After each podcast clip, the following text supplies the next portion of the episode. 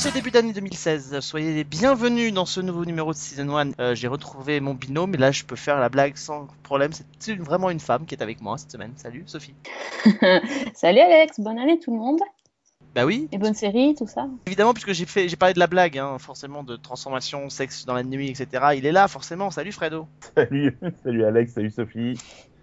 Et Bonne Fanny- année. Euh, Oui, bonne année. Et euh, Fanny qui est avec nous aussi. Salut Fanny pour ce début d'année. Salut, salut tout le monde et bonne année. et de plein de bonnes séries, en tout cas on l'espère. Écoutez, je crois que le générique de cette émission est pratiquement complet.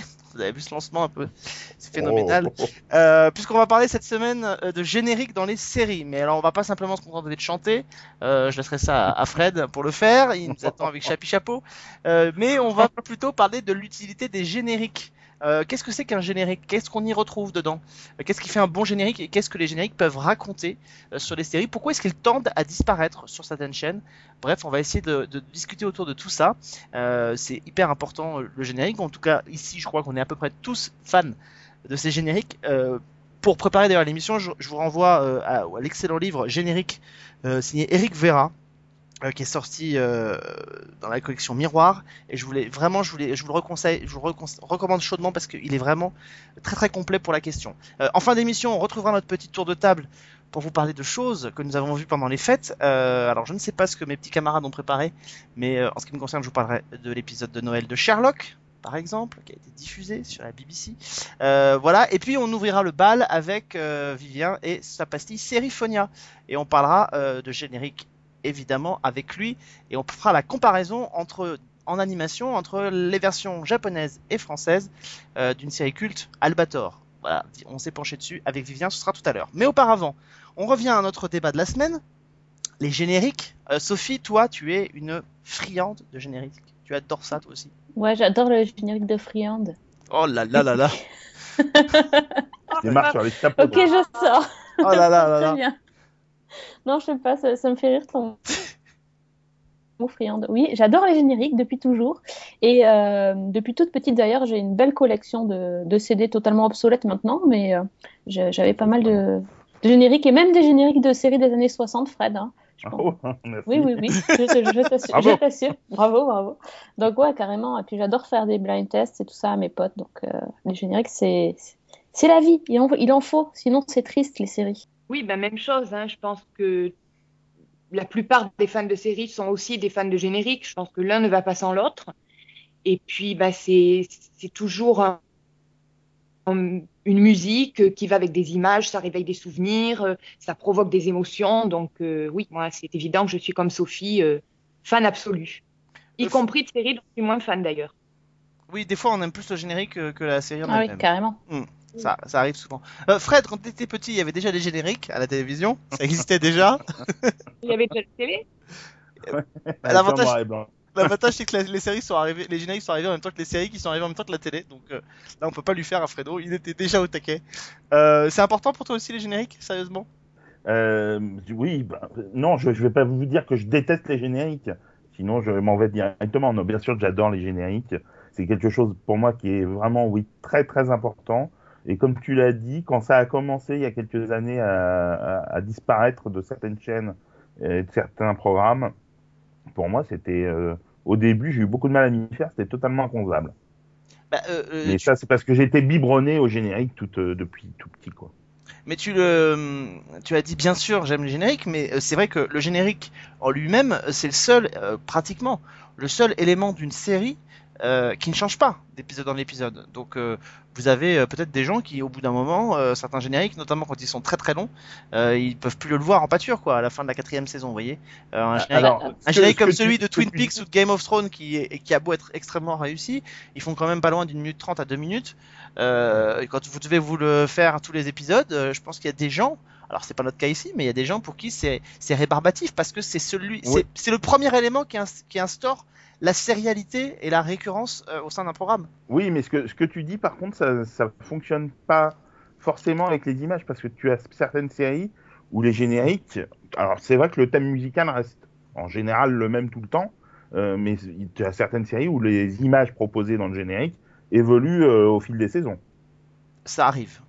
Ça Ah, arrive. ça arrive, effectivement. ça arrive euh, dans, dans pas mal de séries. Ça arrive, mais enfin, euh, tu, tu m'en voudras pas. Ça arrivait en tout cas. Tu m'en voudras pas de dire que même si celui de Game of Thrones euh, évolue au, fi- au fil des saisons en fonction des, des enjeux de pouvoir qui sont faits, euh, Mhm. les, la, la charpente et le- l'esprit général qui règne sur le générique reste assez quand même euh, Oui, proche oui. de saison en saison. Bien sûr. Bien Moi je connais plein de gens qui avancent le générique et comme en général, Oh Ah bah oui, bah, c'est pas ah, moi je l'avance jamais le générique de Non, Game non of plus. Thrones. Non mais pas Game Ah, of Thrones, je parle des génériques en général. hein. Je parle Ah des oui, génériques non, en général. euh, Mais surtout qu'en plus ils sont souvent dans les DVD, ils sont souvent séquencés par exemple. C'est-à-dire que quand vous, vous avancez au-delà du générique, vous arrivez directement euh, au, au tout début de l'épisode. Donc euh, c'est pratique pour les pour les non fans. Euh, pour en revenir alors au, au tout début, euh, il faut quand même faire un peu de, de rappel, c'est que au début, au tout début de la télévision, donc dans les années 50, Fred me contredira si je me trompe, euh, le, le générique c'était vraiment un, un ustensile pour euh, récompenser les les, sponsors de, des programmes qui étaient nombreux euh, à cette époque. Et c'était surtout un, un, mo- un moyen de, de mettre les crédits. Euh, d'ailleurs souvent d'ailleurs quand vous cherchez des génériques sur YouTube vous avez opening credits qui est mentionné. Et effectivement ça sert à ça. Ça sert à rappeler qui est le showrunner de la série qui sont les comédiens avec une mention qui a un peu disparu maintenant qui est la mention starring euh, qui Mm. apparaissait dans toutes les séries qui annonçait le casting Euh, et euh, voilà en fonction de la place des comédiens dans le générique en fonction euh, voilà si vous êtes si vous avez un comédien par exemple qui est mentionné comme étant euh, avec la participation exceptionnelle de euh, souvenez-vous quand même dans Melrose Place Heather Leclerc a passé 7 saisons à être avec la participation exceptionnelle de Heather Leclerc ce qui lui donnait un statut euh, particulier Oui. dans la série voilà Ouais, et- et il y avait, il y avait une. Il y avait une série, alors je, je vais être fidèle à ma réputation, hein, dans les années euh, 70, euh, qui euh, marquait très très fort le, le statut de guest star également, c'était les rues de San Francisco. Oui. Où on voyait euh, au départ euh, donc euh, Karl Malden et Michael Douglas, et avec, dans l'épisode du jour, on voyait tout- toutes les guests qui passaient au fur et à mesure au sein même du générique. Je Mais crois que aussi dans euh, La croisière s'amuse, non? Exactement Aussi dans la croisière s'amuse, ouais, tout à fait. Tu vois, hein, je peux citer des vieux trucs. Moi, j'adorais ça quand, quand j'étais plus jeune, de scruter le générique et de voir. euh, Déjà, déjà, je connaissais tous les noms des acteurs euh, pratiquement par cœur, même si je savais pas qui c'était. Tu vois, juste l'habitude de le voir écrit euh, et ni, ni comment le prononcer, je te raconte pas la, la cata. Et, euh, et même les guests et tout, euh, je- euh, j'aimais bien voir les noms et tout euh, de, de qui, allait, qui allait avoir dans l'épisode, tout ça. Maintenant, c'est un peu perdu, c'est dommage. Genre d'arabesque, tu vois. Bah. C'est-à-dire que les, les génériques, alors si, on- si on, si on sépare le, le point de vue euh, visuel et le point de vue euh, musical, euh, les génériques ont, sensiblement évolué. C'est vrai qu'on avait l'impression qu'au début, les, les- les génériques étaient plutôt faits à partir de, de bribes d'images euh, de la série avant de devenir une œuvre Ouais. à part entière aujourd'hui. Euh, donc on avait, la- enfin souvenez-vous, dans les années 80, MacGyver par exemple, le générique changeait au fil des saisons en fonction des épisodes qui étaient tournés. On avait des extraits d'épisodes dans lesquels on voyait les personnages, euh, les personnages qui étaient en action et puis souvent le nom du comédien apparaissait lorsque l'image était mise en arrêt sur le comédien dans la série, mais c'était des images extraites de la série. Euh, ce qu'il y a aujourd'hui. sou- Souvent, souvent, excuse-moi, je te coupe. Souvent, souvent du pilote et des deux, trois premiers épisodes d'ailleurs, au, Oui. au tout début en tout cas. Tout à fait. Qui sont, qui sont, il faut l'expliquer, en général, les, allez, on va dire du premier au 5 ou 6 épisode, ils sont en général tournés et prêts quand la saison commence au mois de septembre, ce qui permet d'avoir un réservoir d'images euh, assez, euh, assez important. Mais en tout cas, c'était ça au début. On a mis, on met les crédits dans la, d'un épisode, euh, de l'épisode dans la série. On, on- au début, on remercie euh, les sponsors. C'était, euh, c'était le, le c'était dans les années 50, il y avait des, des, des grandes marques, par exemple, de, de, de, de, De de lessive. voitures, de lessive ou même de, de- même de, de tabac qui sponsorisaient les programmes et c'était mentionné en début de générique. Euh, C'est d'ailleurs oui, c'est Fanny. d'ailleurs quelque chose. C'est d'ailleurs quelque chose qu'on voit dans Mad Men. Oui. Ouais. Euh, oui. Qui est montré dans Mad Men quand euh, je ne me souviens plus du nom du personnage, mais euh, le, le, le publicitaire qui est chargé justement des relations avec la télévision euh, met en, en relation les marques et des programmes télé les sponsoriser. Bah, C'est comme ça que le soap opéra a eu son, terme qui lui a été accolé. Hein. C'est que à la radio, euh, quand les soaps sont arrivés à la radio dans les années 30, euh, ils étaient sponsorisés par des marques de lessive et c'est comme ça que le terme est arrivé. Donc euh, voilà, on est, au, aux prémices de la télévision. C'est comme ça que les choses ont, démarré.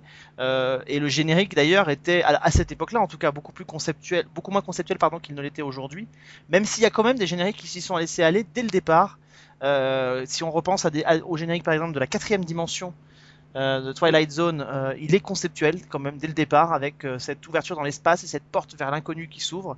Et puis on peut repenser à Alfred Hitchcock présente aussi par exemple, qui est constitué simplement de la silhouette de Alfred Hitchcock qui est plaqué contre un mur et, Hitchcock qui vient euh, s'imbriquer dans cette silhouette. Voilà, c'est assez simple comme euh, comme forme, mais on est dans quelque chose d'assez conceptuel dès le départ.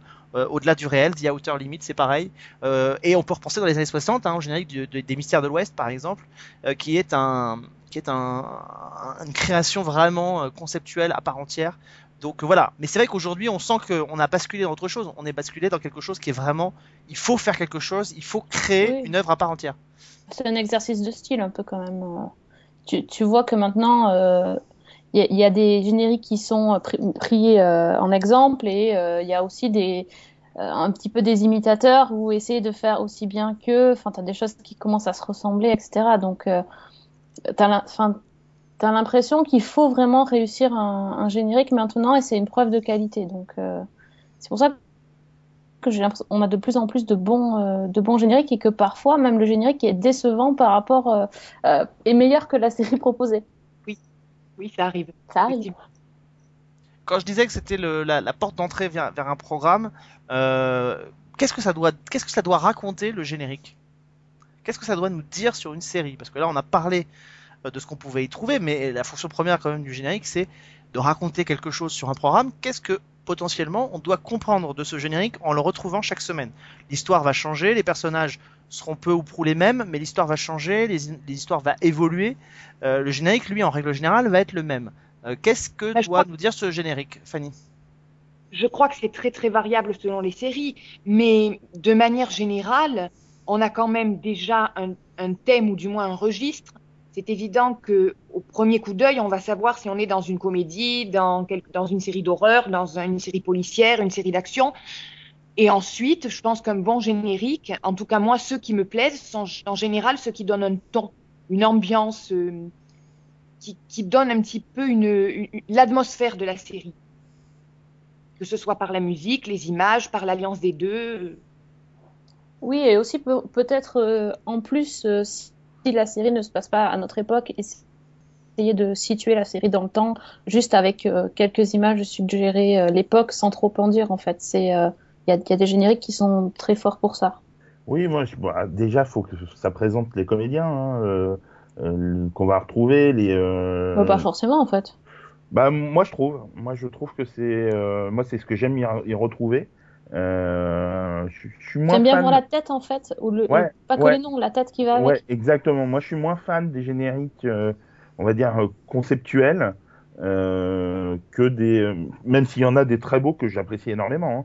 Mais j'aime bien les génériques un peu plus classiques, comme on, comme on en voyait beaucoup effectivement dans les années 80-90, euh, qui présentaient voilà les les acteurs, mais enfin les personnages sommairement avec, comme on le disait, des, images, des, extraits d'épisodes.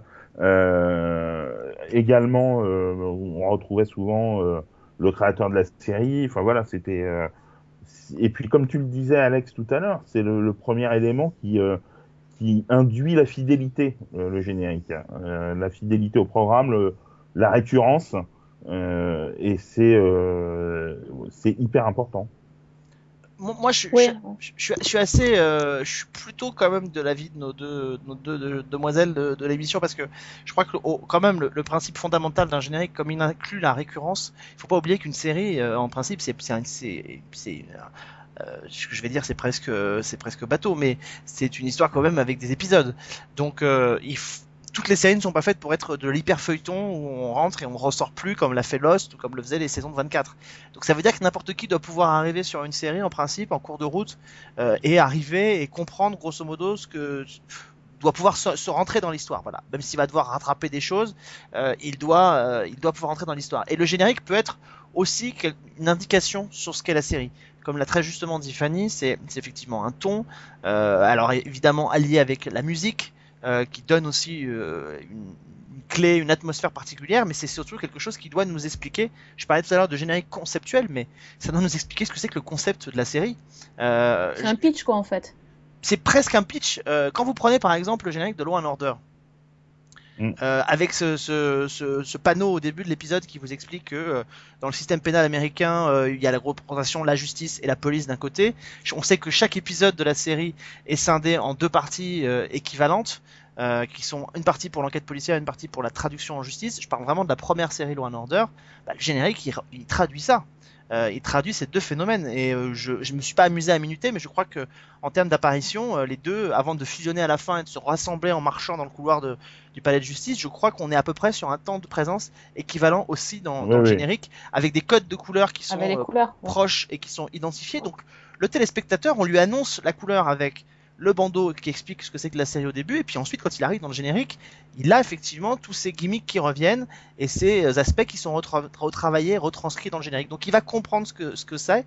Et, et en règle générale, d'ailleurs, le générique est couplé avec euh, avec ce qu'il y a juste avant, c'est-à-dire ce qu'on alors ce qu'on peut appeler le teaser, mais ce qu'on peut aussi appeler le previously. Euh, alors dans le cas de Law and Order, c'est la découverte du crime. Euh, dans le cas de, de NCIS, c'est par exemple ou NCIS, pas NCIS, CSI Miami par exemple, c'est la découverte d'un crime et la petite vanne de la petite vanne d'Horatio Kane à la fin. Punchline. La punchline Avec les de- lunettes. oh, avec les lunettes, exactement.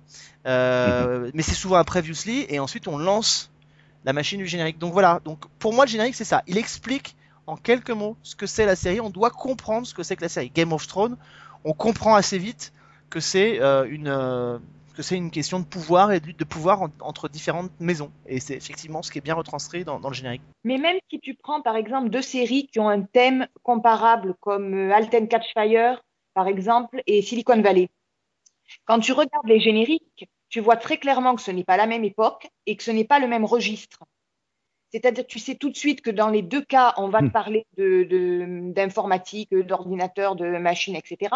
Mais dans le cas de Alten Catchfire, c'est très clairement marqué années 80 et c'est déjà, on, on sent moins le côté, on ne sent pas le côté comique qu'on va trouver dans la pixelisation du générique de Silicon Valley.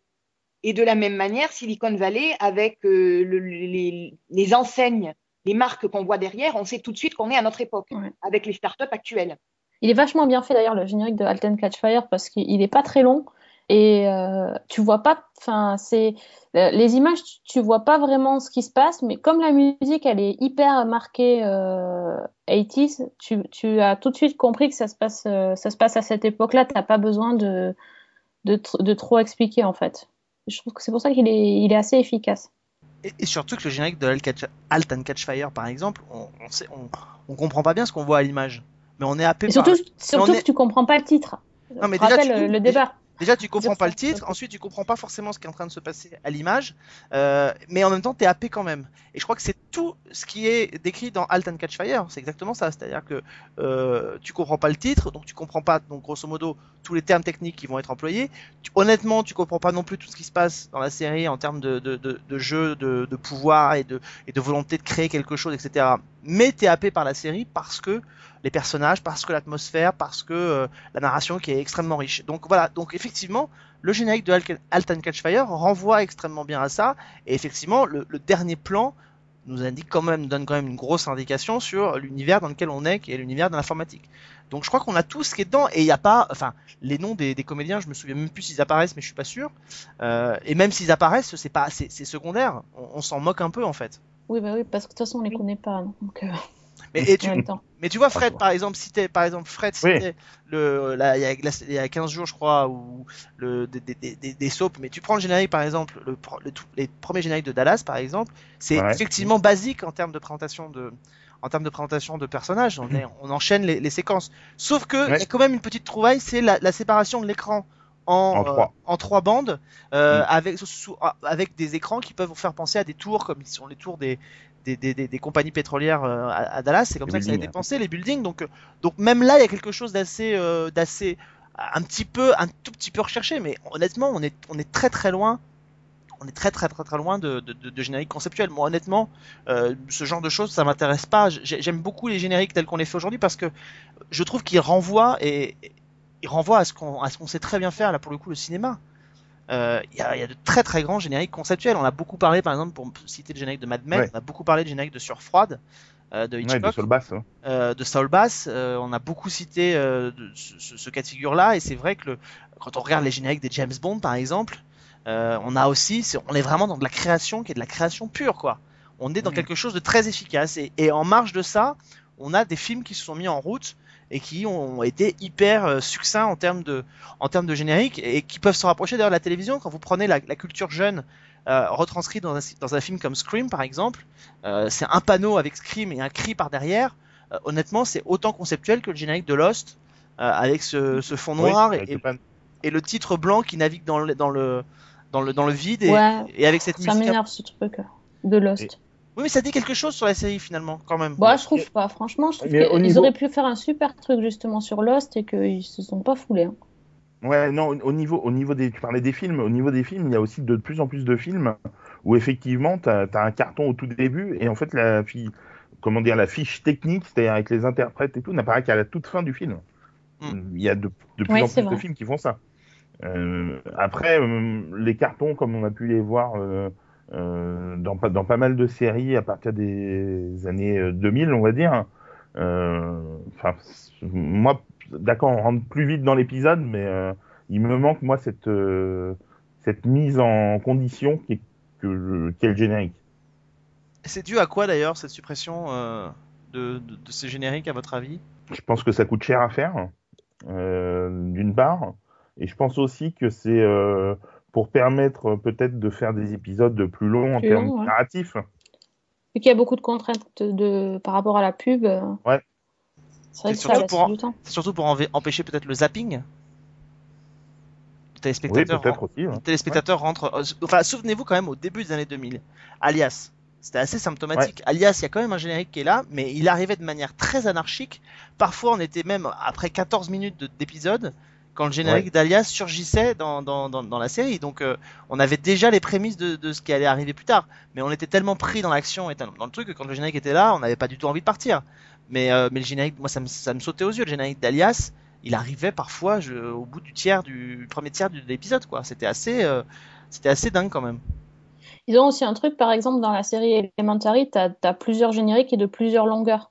Et ils choisissent le générique en fonction de la longueur de l'épisode. Donc, euh, Et même en fonction de ce qu'il y a à l'intérieur, ça peut changer un petit peu euh, en version courte, version longue. Quoi. Bah, euh, D'ailleurs, petite anecdote, hein, ça c'est pas, on fait pas ça que dans les génériques. Hein. Euh, quand on quand on se moque euh, des des daytime des soap par exemple de l'après-midi, on- vous Mm. savez le, le, le- quand on se moque des, des- de ces soaps là, en général on dit c'est souvent les comédiens à la fin d'une scène ils prennent la pause. Vous savez, et puis on les voit avec l'air mystérieux, l'air en l'air, etc., etc. si vous remarquez bien et si vous si certains peut-être suivent ces soaps là, vous verrez que les ces, temps-là sont plus ou moins courts et plus ou moins longs. Euh, ils font pas toutes la même longueur. Euh, bah, c'est dû à ça aussi. Hein. C'est en fonction de la durée de l'épisode qu'on va avoir, on rajoute ou pas ce temps-là, et c'est des choses très artificielles.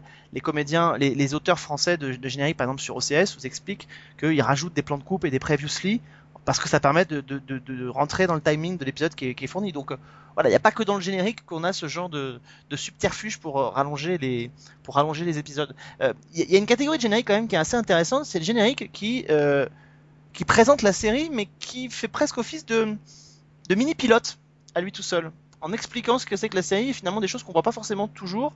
Souvenez-vous, alors j'ai deux exemples en tête. Le cas du prisonnier. Euh, L'enlèvement de l'enlèvement du, priso- du, du, du- alors, du numéro 6 euh, à Londres, on le verra jamais. On le voit jamais dans la série. On le voit dans le générique du prisonnier et quand il se réveille, il est déjà dans le village. Donc ça c'est le premier exemple. Et puis euh, une autre série, alors là pour le coup beaucoup plus distrayante, mais c'est euh, Bionic Woman, Super Jamie. Alors évidemment on avait vu la séquence dans le spin-off L'homme qui valait 3 milliards, mais objectivement quand Super Jamie commence, tout ce qu'on voit dans le, dans le générique n'appartient pas à Super Jamie, ça appartient à une autre série.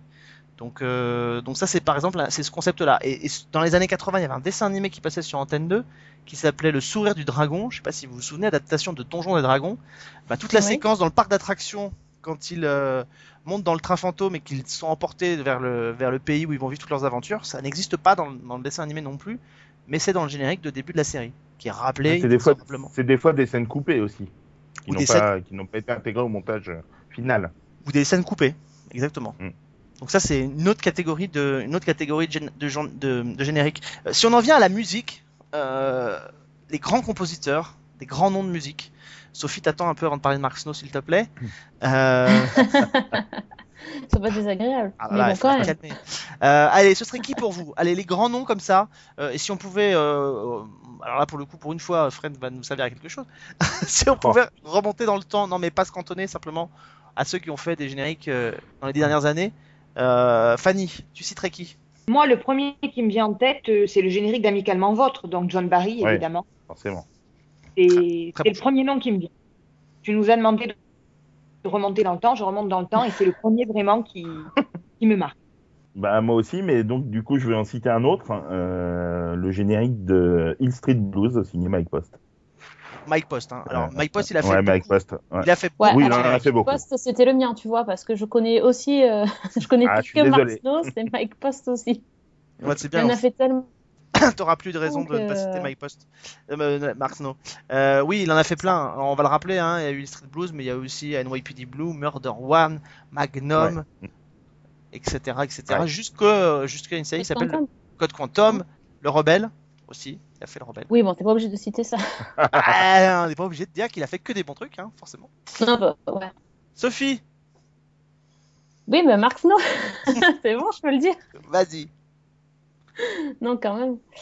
Voilà, non, Mark Snow, juste pour le générique d'X-Files, mais pas que le générique, en fait, toutes les ambiances sonores aussi. Il n'y a, pas- il y a pas que le générique, même si le générique est, est vraiment emblématique de la série, mais. euh, Et le générique quand même de pas- Millennium aussi. Hein. Ouais, aussi, aussi. Mais je, je sais pas si vous vous souvenez qu'ils avaient fait un remix euh, techno, euh, dance techno du générique d'X-Files. On a préféré l'oublier, en fait. Ouais, moi, mais moi j'ai pas oublié. C'était un peu dur, hein. C'est ça.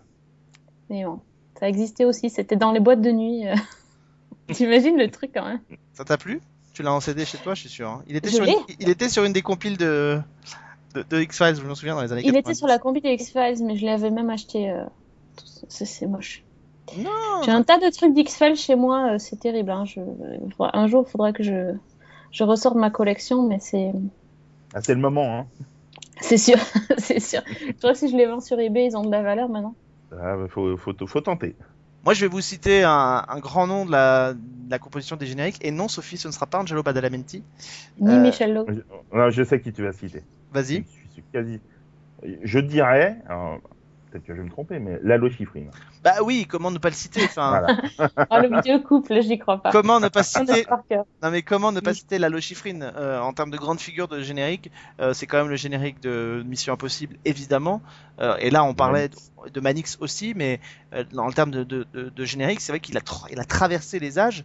Euh, alors à la fois avec ce, gimmick visuel euh, qui était assez fort, c'est-à-dire cette mèche, cette mèche qui se consume au fil de l'épisode, et puis quand même le générique, la musique de Lalo Schifrin a porté la série tout au long de son existence, a aussi pendant le remake des années 80 et jusqu'à aujourd'hui où le thème est repris et retravaillé à chaque épisode de la franchise du cinéma.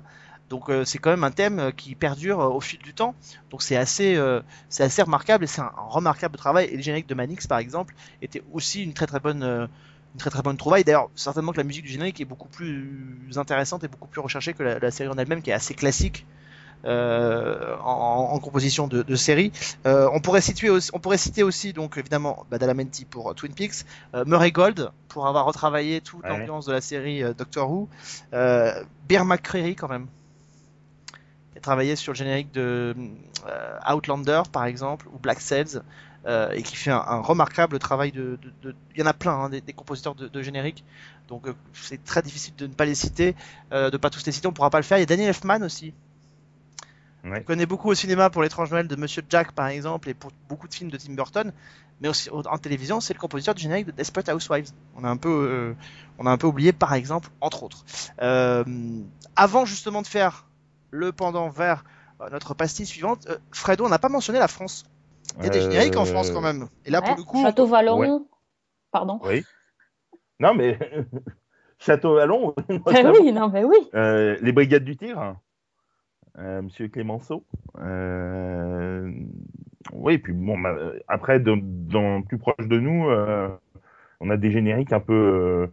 Il y avait le générique de la générique de Sheriff qui est un peu dans le style de ceux que des génériques dont je parlais tout à l'heure, un générique un peu clip, pas, pas réellement conceptuel, qui est, qui est plutôt euh, plutôt sympa et efficace. Euh, après, euh, là, tout de suite, euh, j'en ai pas qui me viennent. En termes de, de séries françaises, je citerai aussi le générique de la Lazy Company, Ouais. qui est quand même euh, quelque chose. hein. C'est pas moi qui l'ai cité. spectaculaire. C'est pas moi qui l'ai cité comme ça, je suis pas pris en faux. Ouais, Voilà. c'est ça. Non, mais vraiment, c'est, c'est, je trouve que c'est un générique qui est remarquable. Comme on disait justement, il donne une ambiance, un ton. euh, on, voit tout de suite qu'il y a quelque chose de particulier. Euh, la musique qui reprend le, le- les, les grands, les grands thèmes du western, ça, tu, tu l'as déjà souligné, Alex. Hmm. Enfin, c'est, moi, je trouve que c'est un générique qui est remarquable. Ouais, Il y a aussi Record qui est génial comme générique. hein. En BD. Euh, graphiquement, il est, il est vraiment chouette. En BD, c'est, enfin, il est ambitieux Et- le truc. hein. Il y avait aussi euh, cette année, et souvent dans, dans leur série d'ailleurs, le générique des témoins, euh, qui, était, qui était très très beau euh, visuellement, et souvent dans les séries de Anmar et Harpou, les génériques sont, sont rela- relativement bien travaillés.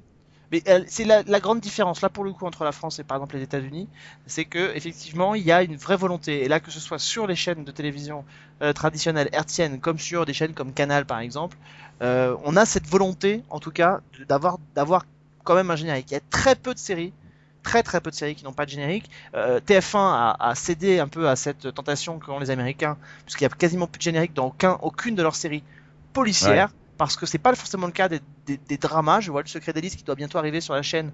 Euh, elle a son propre, elle a son générique euh, qui est qui est là. On est dans de la Le mini-série. mystère du lac, il y en avait un aussi. Le mystère du lac, on avait un avec la reprise de Bang Bang et graphiquement il était fait, mais on voit qu'en général, Ouais. en grosso modo, quand il y a des génériques qui sont faits, on essaye de un tout petit peu les soigner. Je trouve par exemple que le générique de Un village français me semble un peu faible quand même par rapport à l'ambition de la série et par rapport à ce qu'est réellement la série. Là pour le coup, c'est un, Ouais, il est un- basique. il est assez basique, euh, même si la musique, en tout cas de Rick Neveu, elle, est assez réussie. Les images sont assez, euh, sont assez classiques. Euh, non, cette année, on a quand même eu un, un bel exemple qui était le générique de Chef. euh, sur Ah oui, 2, qui était chouette, c'est vrai. qui était un très très beau générique, très onirique, qui présentait, là pour le coup, on parlait de présentation de la série. On savait quand on regardait le générique de Chef qu'on n'allait pas être dans une simple série sur la cuisine, quoi. C'était pas un clip, quoi. C'était pas. Non. C'était vachement bien fait. Tu avais déjà les sensations?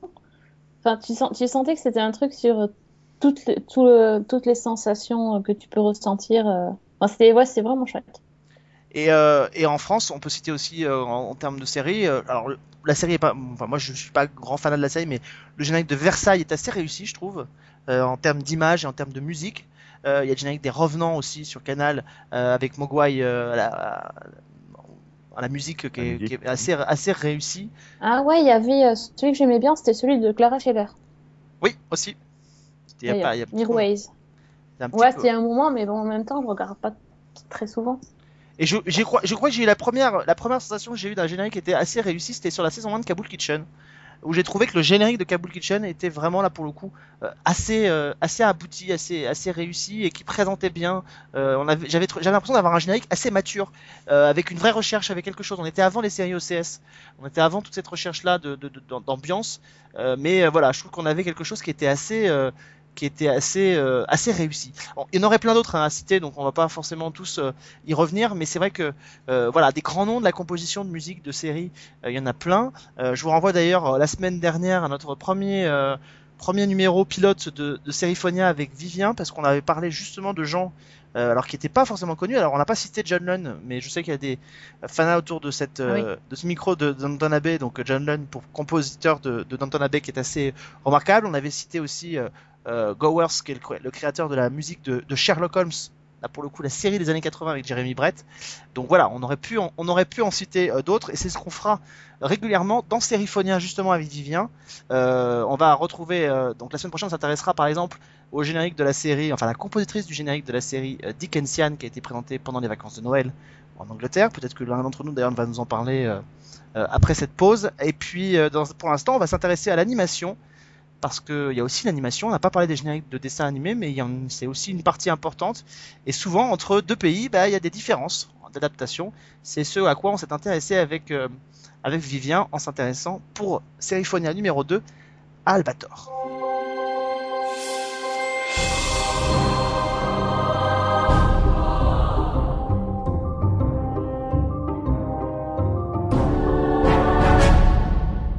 Après avoir découvert le pilote de Seriphonia il y a une petite dizaine de jours sur season1.fr, c'était juste avant euh, la fin de la fin d'année 2015. Et bien, on vous retrouve, comme on vous l'avait dit, en, dans cette émission Season 1 pour une chronique à part entière, euh, entre 5 et 10 minutes chaque semaine, euh, en compagnie de Vivien le Jeune. Salut. Salut Alex, salut tout le monde. À mon avis, on sera un peu plus proche des 10 minutes que des 5. Je nous connais.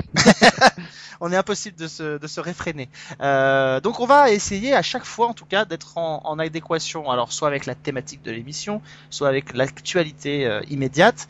Euh, là, il y a 15 jours, on avait ouvert le feu avec une émission spéciale, on avait parlé de pas mal de choses, mais notamment le prétexte était notamment la, le final de, de Downton Abbey, par exemple, où on, on, avait parlé, puis on avait aussi parlé de Sherlock, puisque le, le le double épisode euh, de Noël était passé. Euh, on va cette semaine revenir à quelque chose de beaucoup plus, euh, de beaucoup plus terre à terre, quoique. dans cette émission qui était consacrée aux génériques de séries, leur utilité, finalement, Vivien, alors j'avoue que parce que c'est lui qui a les cartes Enfin, moi, je suis juste là, je pose mes petites questions et je fais mon innocent. Euh, mais c'est Vivien qui a les cartes. C'est lui le grand manie toute cette chronique, euh, Serifonia. Et euh, c'est lui qui a choisi. Et j'avoue que j'étais assez étonné par ton choix. Alors, euh, tu t'es penché cette semaine sur... Je suis penché sur euh, un capitaine corsaire bien connu euh, de nos amis trentenaires, quarantenaires, qui s'appelle en français Albator et en version originale Airlock. Voilà. Pourquoi ça t'a étonné comme choix? Bah, et parce que, enfin, sans révéler tout ce qu'on va faire, on est passé quand même de Downton Abbey, euh, Sherlock Holmes. En, la semaine prochaine, on va parler de Dickensian. Donc là, euh, avec au milieu Albator, si tu veux, c'est assez étonnant. Mais je suis ravi, je suis ravi. Oui, bah, et je me, en fait, le but du jeu, c'est comme on l'a dit dans le pilote, c'est de présenter des œuvres un petit peu particulières, euh, que j'espère originales, et surtout faire découvrir des choses aux auditeurs. Et euh, en l'occurrence, dans le cas d'Albator, qui que moi ça reste mon personnage d'enfance euh, préféré encore aujourd'hui parce qu'en France on a eu que ce qu'on appelle le Albator Corsaire de l'espace suivi d'Albator 84, mais il y a eu beaucoup d'autres séries euh, qui ont été réalisées au Japon, des OAV, euh, le long métrage en 2013 en image de synthèse. donc en fait c'est une histoire qui continue d'évoluer dans un univers vraiment très riche. On connaît, il y a aussi les Galaxy Express, les Metal Legend, enfin il y a c'est un univers très très vaste. Et Queen Emeralda, le, le, le spin-off. Queen Emeralda aussi, absolument, qui était absolument génial aussi. Et euh, en revanche, sur la toute première série, les gens euh, qui n'ont pas acheté les coffrets DVD euh, ou voilà, qui ont juste qui ont juste des vieux souvenirs du dessin animé de l'époque, ne connaissent que des musiques forcément en version française. Et comme votre thème de l'émission c'était les génériques, je voulais absolument mettre en relief le fait que particulièrement sur les dessins animés à l'époque, les génériques français et les génériques originaux n'avaient souvent rien à voir. Comme le prouve par exemple le générique d'Ator, le corsaire de l'espace. On est le 14 mars 1978 sur la chaîne TV HAI au Japon et en fait ça ressemblait à ça.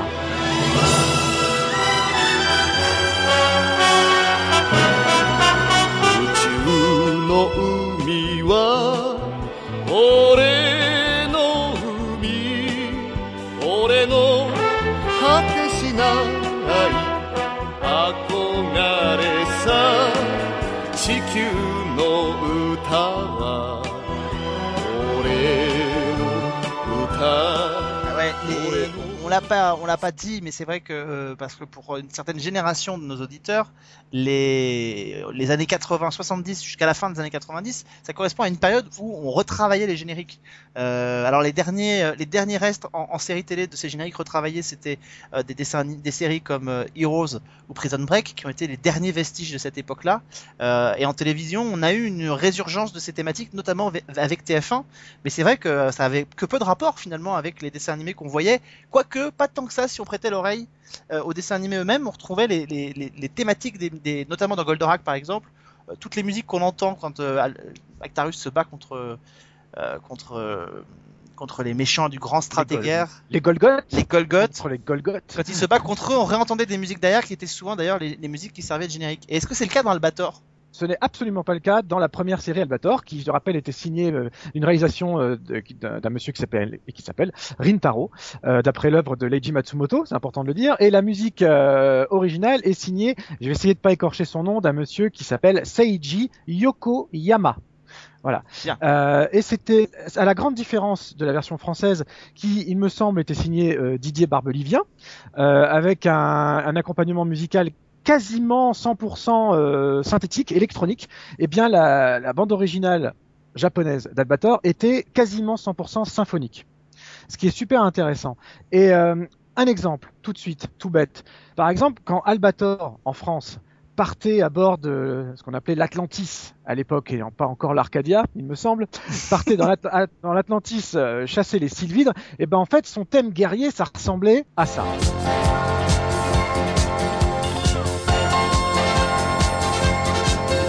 Voilà, quelque chose de très, de très punchy, un peu funky, euh, euh, avec des sons électroniques un peu partout. euh, voilà, donc on est vraiment dans quelque chose, un, modèle, je sais pas, ils essayaient de faire quelque chose, un modèle vraiment que pour la jeunesse, alors que au Japon, Albator, c'était vraiment et tous les et tous les dessins animés et les, tous les animes en général, vraiment quelque chose de beaucoup plus adulte dans le traitement, et y compris dans le traitement accordé à la musique. Il Parce faut- que pour la même chose, Il faut juste, juste excuse-moi, je permets juste d'en rebondir, mais il faut juste préciser que euh, dans le mode de diffusion euh, au, au Japon, c'est très différent de la France. C'est-à-dire que euh, au Japon, tous les dessins animés étaient diffusés dans les émi- en France, pardon, tous les dessins animés étaient diffusés dans des émissions jeunesse. Ils étaient achetés d'ailleurs par bloc, ce qui faisait que les chaînes parfois héritaient de dessins animés qu'ils n'avaient pas forcément envie. On se souvient de Ken le survivant, par exemple, dans les années 90, qui faisait certainement partie d'un bloc de, de dessins animés. Ils étaient tous diffusés là-dedans, alors qu'au Japon, par exemple, ils n'étaient pas forcément diffusés dans des émissions pour la jeunesse. Pire, ils ne visaient pas forcément systématiquement euh, un public jeunesse. On peut penser à Albator, on peut penser à Cobra qui était diffusé à la même époque, euh, qui était quand même beaucoup plus sombre et beaucoup plus euh, adulte entre guillemets que ne l'était la plupart d'autres dessins animés qui venaient se mélanger à toutes ces séries dans les émissions jeunesse des années 80-90. Là-bas, une série d'animation, c'est ni plus ni moins qu'une série, tout court. Donc forcément, ça s'adresse à tous les publics, il y en a pour tous les goûts, et ce n'est vraiment pas, comme tu viens très bien de le dire, dans une case jeunesse spécifique. Ce qui peut expliquer que par rapport au thème qu'on vient d'entendre, hein, voilà, un peu funky, un peu guiré, machin et tout, et ben en version originale, Seiji Yokoyama, quand il fait euh, s'envoler Albator vers l'inconnu, vers la plupart du temps un combat, eh bien respecte le côté corsaire de l'espace et lui sert une partition que moi je trouve absolument formidable et qui est interprétée intégralement, non pas avec des instruments, mais uniquement avec un chœur, justement, de pirates, sans mauvais jeu de mots et sans aucune référence avec la chanteuse moderne. Je vous propose de découvrir ça parce que je crois qu'on n'a pas, on n'a pas pire, on n'a pas plus euh, frappant comme exemple d'extrême. euh, voilà, pour le même type d'image, on est vraiment aux opposés, aux antipodes de ce qui peut se faire. Donc découvrez tout de suite ce magnifique morceau euh, qui met en avant, voilà, les voyages du capitaine Albator, plutôt dans le cas présent, le capitaine Airlock.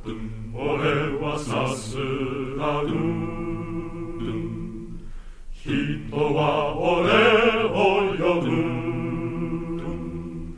キャプテンハーロックキャプテン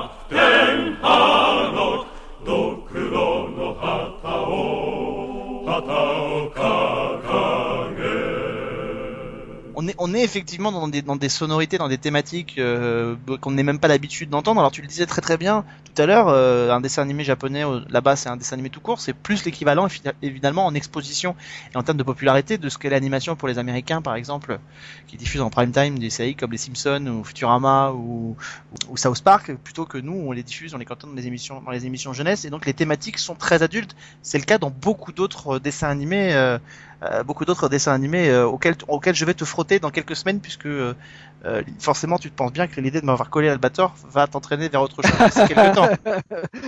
Je sens que je vais recevoir quelques messages, quelques demandes plus précises pour les pastilles à venir. je le sens bien. Super important parce que l'un des thèmes les plus connus d'Albator euh, 78, c'est le thème de la petite Stelly, la, voilà, la fameuse petite fille aux cheveux bleus qu'Albator s'était juré de, de protéger suite à, à, à- à la disparition prématurée de son ami. Euh, euh, dans le pilote, il lui offre un cadeau d'anniversaire qui n'est autre qu'un ocarina qu'il sculpte lui-même. Eh bien, en français, quand Stelly euh, joue l'ocarina, ça donne ça, les gens.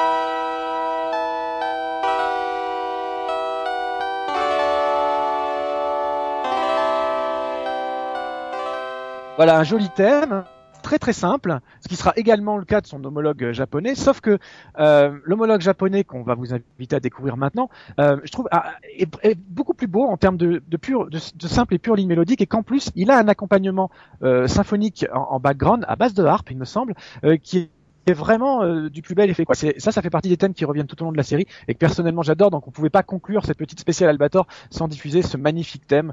Donc la version originale du thème de Stelly. Et bah tu quoi, tu sais quoi, on va même terminer cette pastille avec ça avant de continuer Parfait. Season 1 euh, en guise de générique de fin. Euh, Ce sera le thème de la petite Steli version donc japonaise. Euh, N'hésitez pas si vous avez des questions à poser à Vivien euh, ou à des suggestions à faire pour d'autres émissions. Euh, L'univers de la musique de série, vous l'avez compris au sens large du terme, puisqu'on n'hésitera pas à faire aussi euh, des ponts avec la- les séries d'animation. Euh, Il y en a des dizaines et des dizaines qu'on peut vous proposer, euh, surtout qu'on est très très très spécifique. Je terminerai juste cette pastille en citant quand même deux noms, puisqu'on parlait, on a beaucoup cité les, les versions françaises. Alors je ne sais pas pour Barbelivien, en tout cas ce qui est sûr, c'est que sur Albator, euh, il y a deux monsieur qui étaient très connus de la variété française dans les années 70 et 80 qui ont travaillé sur les génériques d'Albator. Euh, je crois que sur euh, 78 c'était Jean-Pierre Savelli, alors qu'on connaît puisque ça a été Peter de Peter et Sloan, euh, le groupe, euh, enfin le duo des années euh, des années 80 qui a signé Besoin de rien, envie, Envie de toi et qui avait aussi chanté le générique d'une autre série en France qui s'appelait euh, Gabin ou plus connu en- sur le terme de Xor. Et puis euh, Albator 84 était signé par Eric Charden euh, de Stone et Charden. Donc voilà, donc euh, des grands noms de la variété française a priori qui n'avaient rien à voir avec ce registre-là se sont frottés au genre euh, de générique de, du générique de dessin animé.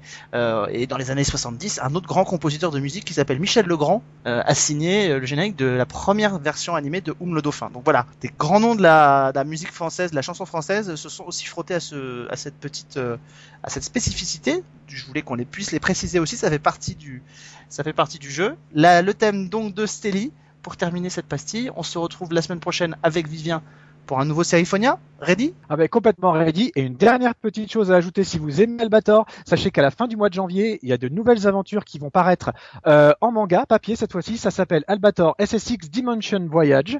Euh, et ça promet d'être vachement bien. J'ai vu des planches, c'est chouette. Et ben donc euh, voilà, vous savez ce qu'il vous reste à faire. Euh, on aura peut-être l'occasion euh, d'en reparler dans Season 1. On va continuer, poursuivre et terminer Season 1 dans un instant euh, avec toute la toute l'équipe.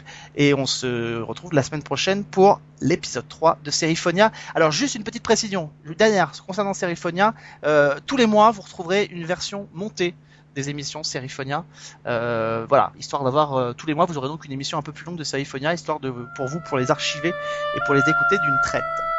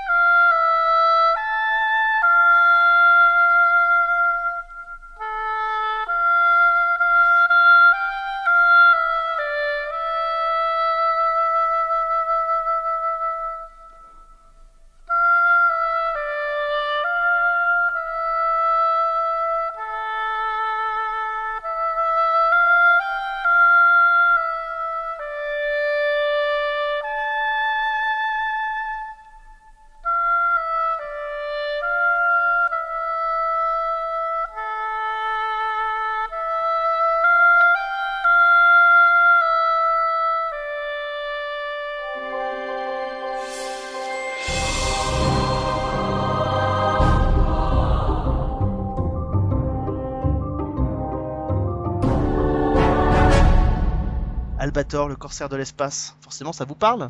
Forcément. Ah ouais, c'est c'est- évidemment, c'est ton époque. Mais les filles, vous qui êtes des petites Jeannettes. Ah bah voilà. Non, pas du, pas du tout. Pas du tout non plus. Oh là là. Enfin, je connais très bien, mais ça, j'aimais pas. Bah non, j'aime pas Ah du tout. Ah, Sophie, c'était plutôt C'est Gigi. un truc de mec.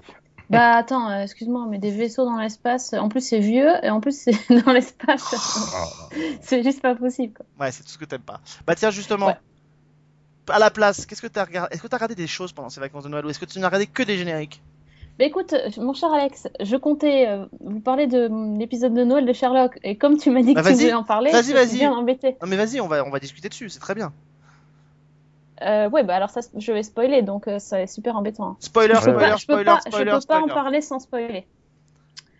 Euh, donc, parce que je l'ai vu hier soir et je l'ai encore dans ma tête. Donc, euh, la... comment il s'appelle en français Je sais pas quoi. Enfin, L'abominable la- la- marié. L'abominable marié en français. Euh, alors, j'ai vu. Donc, Ça se passe à l'époque victorienne, ok. Et donc on retrouve Watson et Holmes sur une enquête assez surnaturelle. Donc ça serait une une jeune mariée qui euh, ouvre qui ouvre le feu euh, sur euh, sur des hommes dans la rue, qui se suicide et qui revient euh, malgré tout euh, tuer son mari et hanter euh, hanter et tuer euh, d'autres d'autres hommes qui sont euh, de comment dire euh, pas, pas très très sympathiques, enfin des hommes un peu à la morale légère. Et, et donc c'est une espèce d'histoire de chasse aux fantômes, mais en fait qui ne l'est pas du tout, euh, comme d'habitude dans les dans enquêtes de Sherlock. Alors moi cet épisode, euh, je l'attendais, mais alors comme une folle. D'ailleurs, je m'excuse auprès de ceux qui me suivent sur Twitter, j'étais un peu lourde euh, les derniers jours sur les sur les tweets. Euh, mais bref, et donc euh, j'étais, voilà, dans mon truc, dans mon élément. J'ai adoré le le, début de, de l'épisode parce que l'époque victorienne, elle est hyper bien faite. Enfin, c'est de la folie quoi. Enfin, c'est euh, t'as l'impression d'être dedans euh, et euh, enfin c'est incroyable. Vraiment, le, les, les personnages ont été modifiés un petit peu, enfin leur tenue, leur façon de parler, leur façon de faire, etc. Mais c'est pas too much et ça, ça rendrait très très bien. Et, euh, et toute l'enquête était, était assez sympa, j'ai trouvé vraiment chouette, jusqu'au moment où, alors là je suis vraiment désolée de vous dire, mais euh, le moment où ils reviennent dans le présent, et là ça, ça a tout cassé. Et euh, j'ai pas, enfin, j'ai pas du tout, ça m'a totalement sorti de l'épisode alors que j'étais vraiment dedans et j'ai pas compris pourquoi euh, ce- cet épisode-là était, euh, avait été rattaché euh, aux épisodes entre guillemets normaux parce que c'est quand même un, un Christmas special, ça a rien à voir. Ils ont essayé de raccrocher les wagons avec non, la saison non, 3. Mais non, mais non, mais non. c'est ça le problème. C'est que dans Doctor Who, les épisodes de Noël sont aussi rattachés d'une manière ou d'une autre à la mythologie. Et c'est ça qui est, je trouve, c'est ça. Alors, vous l'avez vu les tous les deux ou pas? Non. Non, pas encore. Voilà, c'est chaud. C'est sûr. Non, mais on va, on va pas chaud d'en parler, on va pas trop spoiler encore plus, mais euh, moi je trouve que c'est ça justement qui est fort. C'est-à-dire que moi quand je l'ai vu arriver, je craignais justement que ce soit ce que toi tu attendais. C'est-à-dire que ce soit exclusivement un épisode euh, qui se passait à l'époque victorienne et où en fait on, nous- fasse les traditionnelles aventures de Sherlock Holmes telles qu'on les connaît. Euh, même avec des comédiens brillants, même avec l'écriture de Sherlock, euh, ça n'aurait eu, à mon sens, en tout cas, que peu d'intérêt. Euh, pourquoi? Parce que Mark Gatiss est un fanat de la série avec Jeremy Brett dans les années 80 et que je crois pas que Mark Gatiss aurait eu envie d'aller d'aller marcher sur ces traces-là euh, pour refaire exactement la même chose. Euh, Benedict Cumberbatch est phénoménal en tant que Sherlock Holmes, mais, euh, mais Jeremy Brett l'était tout autant, et si c'était pour faire exactement la même chose, Mark Gatiss l'aurait certainement pas fait. Donc il était, il est normal, il a essayé d'imprégner son truc. Euh, en plus de ça, c'est un épisode quand même qui, survient deux ans après la diffusion de la saison, de la saison 3, euh, pas loin de un an ou deux peut-être avant le début de la saison 4. Donc il faut que cet épisode fasse un tout petit peu le lien vis-à-vis de la série. trop tiré par les cheveux, si on peut, si tu peux me passer l'expression, mais c'est, le lien, il est ridicule. Non, non, il est pas, il est pas, il est pas Bah, ridicule. Non, non, je suis, alors, je suis franchement, totalement, j'ai trouvé ça nul, quoi. ah non, je suis totalement en désaccord. Moi, j'ai adoré ce que, je- j'ai adoré ça et j'ai adoré encore plus à la fin. Justement, on revient dans le présent. C'est-à-dire que je suis à l'opposé total Ah, de, de ce ah, que oui. t'as pensé. C'est-à-dire que je- Ah ouais. j'ai adoré ça justement parce que du coup, on ne sait plus où on est. On ne sait plus où on est, on ne sait plus si on est dans le passé, on ne sait plus si le, le Sherlock de l'époque victorienne euh, ne rêve pas de lui plus tard, si c'est l'inverse, bref, on ne sait pas. Et en fait, il y a une explication qui, qui fait le lien entre tous euh, et qui peut rattacher. Et en fait, oui, la dernière séquence, euh, ça me fait penser clairement, c'est un cliffhanger sans en être un véritablement. On sait très bien ce qui peut arriver en saison 4 et que euh, là, on est juste là pour nous teaser. Mais je trouve que justement, ce raccord avec la période présente est pour moi la grosse réussite de cet épisode euh, qui permet d'avoir quelque chose d'assez assez complet quoi. Euh, non non c'est enfin pour moi là ils là ils se sont ils, ont évité de se vautrer en faisant simplement un, épisode victorien comme euh, on en aura déjà vu des dizaines pendant la, première série de la première série Sherlock Holmes.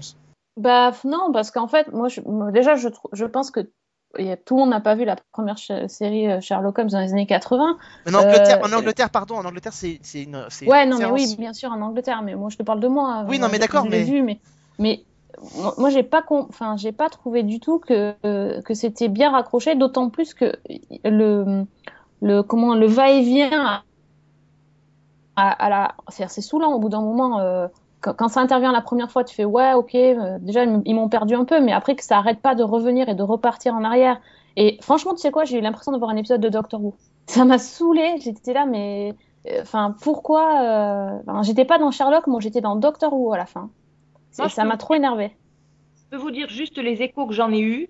En grande majorité, ça tient en quatre mots. J'ai rien compris. C'est ce que la plupart des gens m'ont dit. Ah ouais?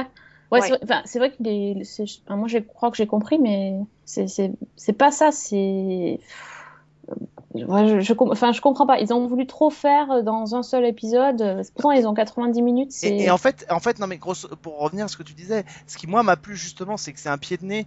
euh, Peut-être, euh, j'ai trouvé à toutes celles et à tous ceux qui, comme moi, en début de saison 3, avaient été un peu blasés par euh, par le retour de Sherlock après l'épisode sur les chutes de Reichenbach, euh, qui avait été blasé par ça, par cette résolution, par cette façon dont Moffat, euh, qu'avait eu Moffat et qu'avait eu Gatiss à, refaire et à tenter d'expliquer comment Sherlock Holmes avait survécu à la chute de- du haut de l'immeuble. Moi, j'avais été, j'avais été blasé, j'avais trouvé ça facile, j'avais trouvé ça euh, bâclé, etc., etc. Et c'est un, alors je vous dirai pas comment et pourquoi, mais ils font un pied de nez à tous ces gens qui ont pensé ça, euh, avec quelque chose qui est, qui est clairement dit, qui est clairement expliqué. Enfin voilà, moi c'est ça qui m'a plu, c'est que évidemment que c'est lié. Euh, justement, on n'est plus dans ce genre d'histoire de Sherlock Holmes euh, où on a des épisodes finalement bouclés et où c'est terminé. Non. On nous, re- Bah, on nous redonne auraient- ce qui nous a plu et en même temps on nous sert une histoire originale et l'histoire policière Ouais, mais l'histoire originale, elle est pas terminée. Enfin, c'est ça qui est. Il y a, pas de fin. Enfin, il y a pas d'explication. Il manque une explication. Ben ouais, enfin, au moins, au moins qu'ils finissent le truc. Après, qu'ils qu'ils gèrent comme ils veulent le, retour à la réalité, mais euh, au moins que l'histoire dans l'époque victorienne se finisse, quoi. Enfin, tu passes, tu passes euh, déjà au moins 50 minutes avant d'a- d'arriver dans le présent, donc t'es totalement dans le truc, euh, et à la fin, t'as même pas l'explication.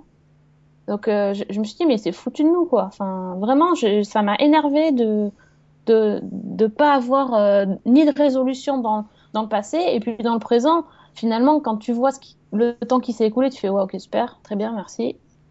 Allez, à dans deux ans, on revient, quoi. Enfin, c'est ah, j'étais hyper déçue. Moi, ça me fait penser à certaines de ces séries des années 80 qui aimaient bien faire rêver leurs personnages quand ils partaient dans d'autres époques. Je sais pas si vous vous Ouais. souvenez de ces épisodes Ouais, de. ça. euh, je sais pas Voilà. de Ouais, MacGyver. mais tout, tout l'épisode et toute la saison, c'était un rêve aussi. Ils vont nous la faire ou? Oh, mais t'es mauvaise. Mais... Non, mais attends. Non, non, En non, plus, je suis Tu sais quoi, le fait qu'ils aient, le fait qu'ils aient changé le générique, c'est une tra... enfin, du coup, j'ai trouvé, oh, enfin, quand j'ai vu qu'ils avaient changé le générique, j'ai dit génial, ils sont allés jusqu'au bout dans le truc. Et après, je, l'ai- je me suis dit, mais ils se sont, fou- enfin, c'est une trahison. Ils changent le générique, ils te font croire que t'es dans, t'es dans l'époque victorienne, t'es parti dans le truc, et on fait, ben non, en fait, mon gars, on n'était pas du tout à l'époque victorienne, euh, c'était, totalement- présent, quoi. Pas Non, totalement... c'est- vrai. Non, c'est pas totalement. Bah vrai. si, alors dans ce cas-là, ils changeaient pas le générique. Non, non, non, je suis absolument Bah, pas. moi, j'étais parti, j'étais en 1800, je sais pas Ah oui, enfin bon, et tu veux. Non, mais si tu veux. y mettre, euh, Si tu veux, on fait Colombo puis on t'explique qu'il est l'assassin dès le début aussi. Enfin, non mais si tu veux, tu dis. Non, mais ça t'a pas frustré de Mais non, ça m'a pas. Mais non, le coup du générique, tu peux pas leur reprocher. Ils te vendent une série à une époque, à- à un truc Mais qui va se passer à l'époque. Non, mais ils te vendent pas ça. Ils t'ont jamais dit que ça allait être que ça. Ils t'ont dit que l'action allait se passer là-bas. Euh, ils ont, ils sont bien obligés que le générique euh, soit modifié par rapport à, à- à d'habitude. Le thème, il est là. Il est juste un tout petit peu réorchestré. Euh, non, moi, honnêtement, ça m'a pas, ça m'a pas, ça m'a pas frustré de pas savoir à la fin. Franchement, de pas tout savoir. Déjà, l'ex- déjà, l'explication était vraiment nulle à la fin. Le- la première explication est nullissime. Enfin, le truc, enfin, la- l'assemblée, c'est bon On comme truc. L'assemblée, c'est nullissime. Et alors, en plus, qu'il n'y ait même pas d'explication sur le, sur le déroulé, euh, non, mais attends, non. Bon. Non, c'est une série policière. Moi, je veux ma, ma résolution. Dites-nous Voilà. ce que, ce vous en avez pensé, les, ceux qui vous l'avez, si vous l'avez vu, s'il vous plaît, s'il vous plaît, n'essayez de ne pas plus spoiler dans les commentaires en nous disant voilà, euh, c'est nul que ce soit telle personne qui est tuée, euh, machin. Euh, ce serait sympa de pas trop le faire. Voilà, en tout cas, Sherlock, donc épisode spécial de Noël en attendant la saison 4 euh, qui devrait arriver, voilà, on parle peut-être Ouais, de 2017 On sait pas. Ou pas. C'est vrai qu'avec Benedict Cumberbatch qui va jouer Doctor Strange, je suis pas sûr que ce soit pour tout de suite. C'est ça. Et donc, euh, en plus, sur Twitter, il, euh, il a, hum, ils ont mis euh, tournage euh, avril euh, 2016, euh, probably, entre parenthèses. Je voudrais juste euh, vous, signaler, si jamais vous êtes fan de Sherlock, qu'il y a un bouquin qui est sorti euh, dans les coulisses de la série. C'est un livre officiel euh, qui est sorti euh, au signé Steve Tribb euh, et c'est un super livre adapté, donc traduit de, l'anglais, mais vous pouvez retrouver. Vous avez, ça s'appelle The Game Is Never Over et vous aurez tous les coulisses de, de- des trois premières saisons de, Sherlock. Donc c'est avec plein de photos de tournage, avec plein de choses, plein d'informations sur le tournage de la série, sur l'histoire de la série, sur comment ils ont adapté les nouvelles, ces nouvelles aventures de Sherlock Holmes. Donc voilà, si ce livre vous plaît, je vous le conseille, il est très très beau. Euh, voilà, je, suis en train de commencer à le lire et il est vraiment remarquable. Euh, Fanny, Euh, bah écoute, euh, moi j'ai pas regardé tellement tellement de nouveautés euh, pendant les fêtes, mais j'ai quand même repris, enfin pris une série qu'on m'avait beaucoup conseillée et j'avais laissé traîner, j'avais pas, bon, je sais pas pourquoi, j'avais pas eu envie de la regarder. Donc là, j'ai eu le temps, je me suis penchée sur quelque chose qui s'appelle You, Me and the Apocalypse. Donc je ne sais pas si vous connaissez. non mais c'est ton Ah oui, principe, moi, c'est que tu vas nous sortir des séries qu'on va pas connaître. Voilà. Non, moi j'ai vu. Ah. Oui, Bon. oui. Alors ça parle de quoi? Donc, euh, c'est une série, c'est une série anglaise qui a été diffusée sur euh, Sky One en septembre dernier, donc c'est pas non plus très vieux. Alors, l'histoire, c'est qu'un météore va s'écraser sur Terre et va anéantir toute forme de vie. Donc, ça commence comme ça, avec cette annonce euh, tout à fait réjouissante. Et à partir de là, en fait, on va suivre plusieurs personnages pendant euh, le- les quelques semaines qui précèdent l'apocalypse. Donc, on a un type, un vague loser, euh, employé de bureau, euh, qui, qui pas pas inventé l'eau chaude, on va dire, qui est un petit peu coincé dans sa vie et qui vit en colocation avec son meilleur ami. Et à l'occasion de cette apocalypse imminente, il va parler avec sa mère et il va découvrir des secrets sur son passé et ses origines. Et il va partir donc à la recherche de, ses origines et de, ses secrets. On suit euh, un prêtre du Vatican qui est joué par Rob Lowe et une bonne sœur qui sont chargés euh, par l'Église de chercher les faux prophètes et de mettre à jour toutes les combines, les sectes, etc., qui surfent sur la vague de l'Apocalypse. On a une mère de famille qui est emprisonnée parce qu'elle aurait hacké la NSA et qui profite de la confusion générale pour s'évader avec une co-détenue nazie. Et les deux sont pris en charge par un activiste un peu barré. On a le conseiller du président des États-Unis, on a un général de l'armée, euh, etc., etc. Et donc on suit tous ces personnages qui chacun vont euh, mettre à profit le, le- les- le dernier temps qui reste pour alors rejoindre leur famille, pour euh, faire ce qu'ils n'ont jamais fait euh, euh, pendant la vie normale, etc. Et toutes ces destinées vont à un moment ou à un autre se rejoindre de façon tout à fait improbable. Et voilà. Donc en fait, la série est, c'est une série qui est à la fois comique, qui est, franchement drôle. Il y a des côtés un peu plus dramatiques. Ça joue un petit peu sur ces deux, sur ces deux registres. Et c'est, assez efficace. C'est très sympa. Ils sont très très forts en cliffhanger. Ça, je dois dire que à la fin de chaque épisode, on a envie de continuer parce que ça claque pas mal. Et la fin de la saison 1, la, la saison 1 se termine euh, d'une manière euh, là aussi qui donne vraiment vraiment envie de voir la suite. Donc euh, c'est vraiment quelque chose que je recommande. Ça vaut le coup d'y jeter un œil. C'est pas révolutionnaire, mais c'est ça fait passer un bon moment. Moi, j'ai trouvé que c'était très très bien.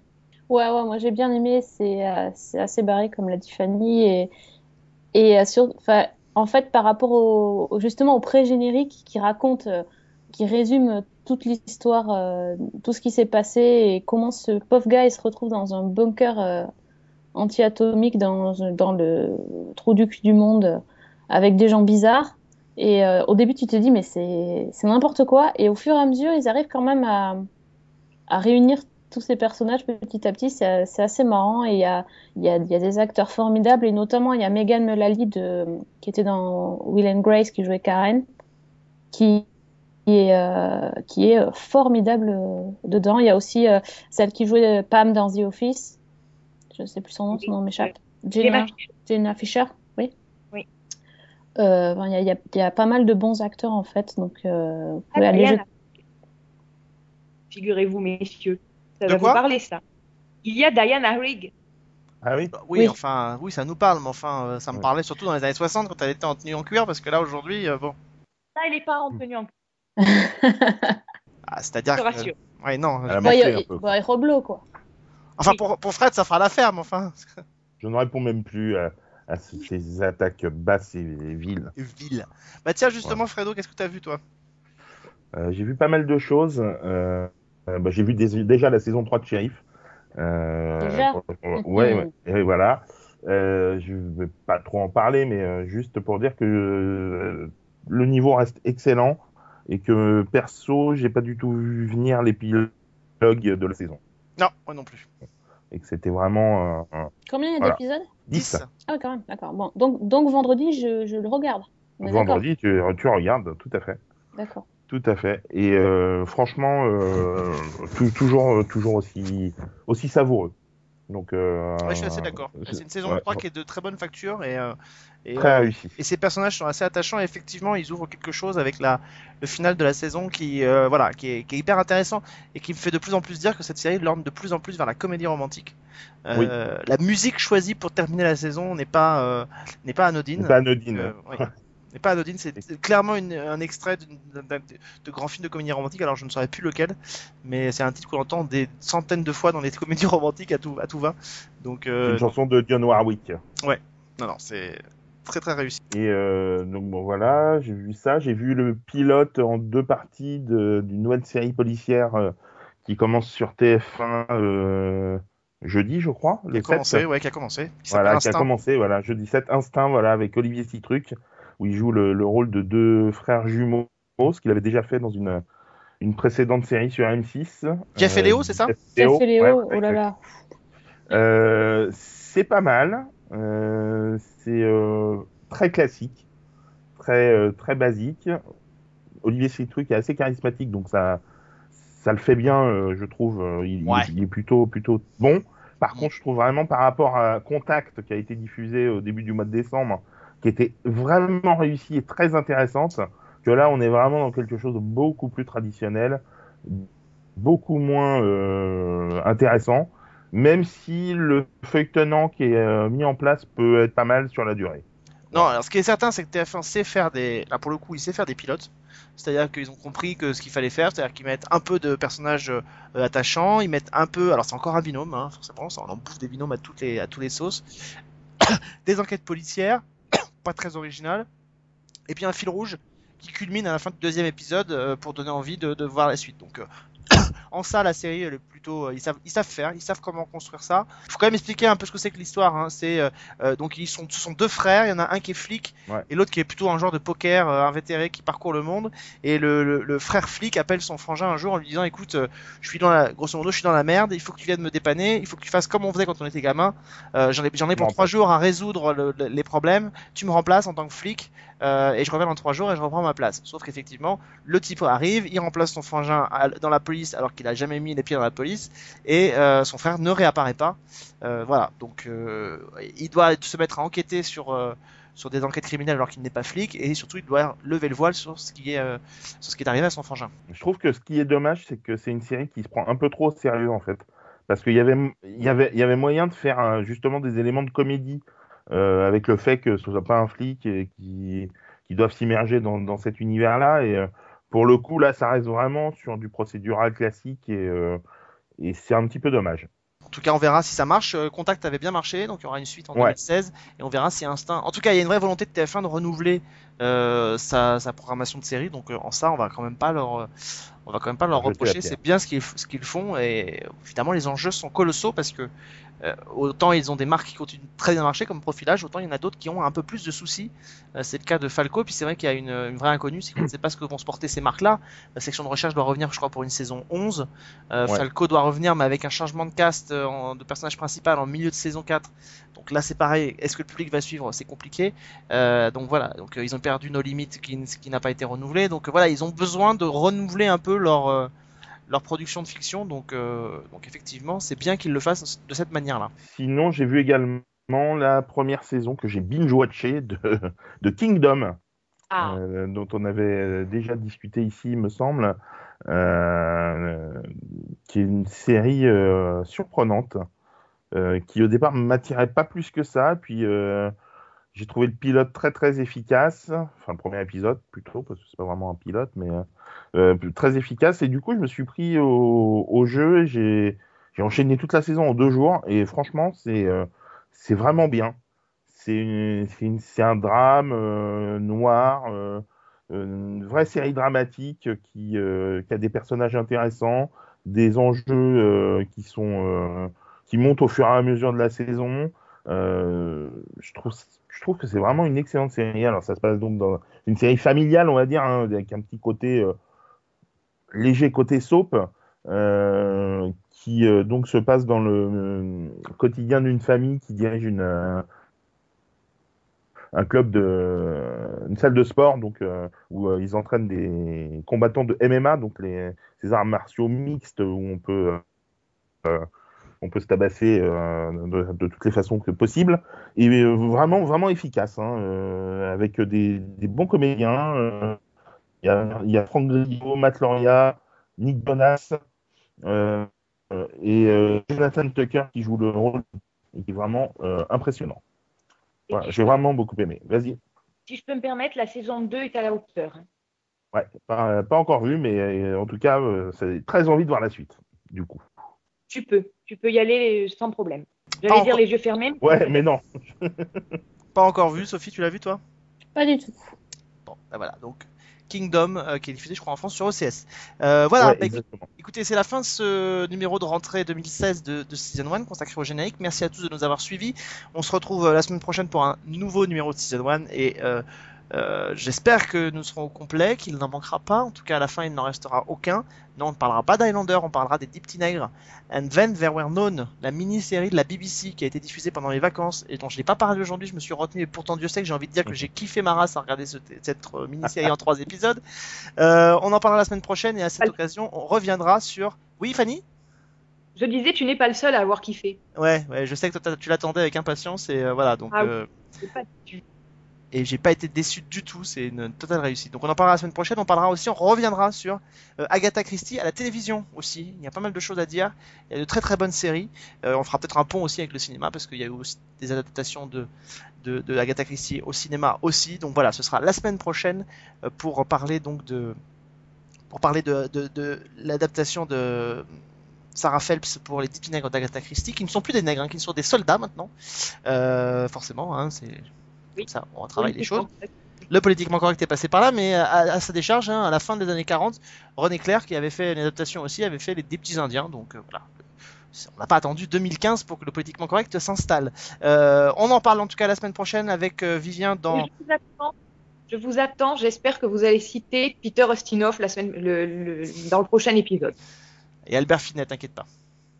D'accord. Très bien.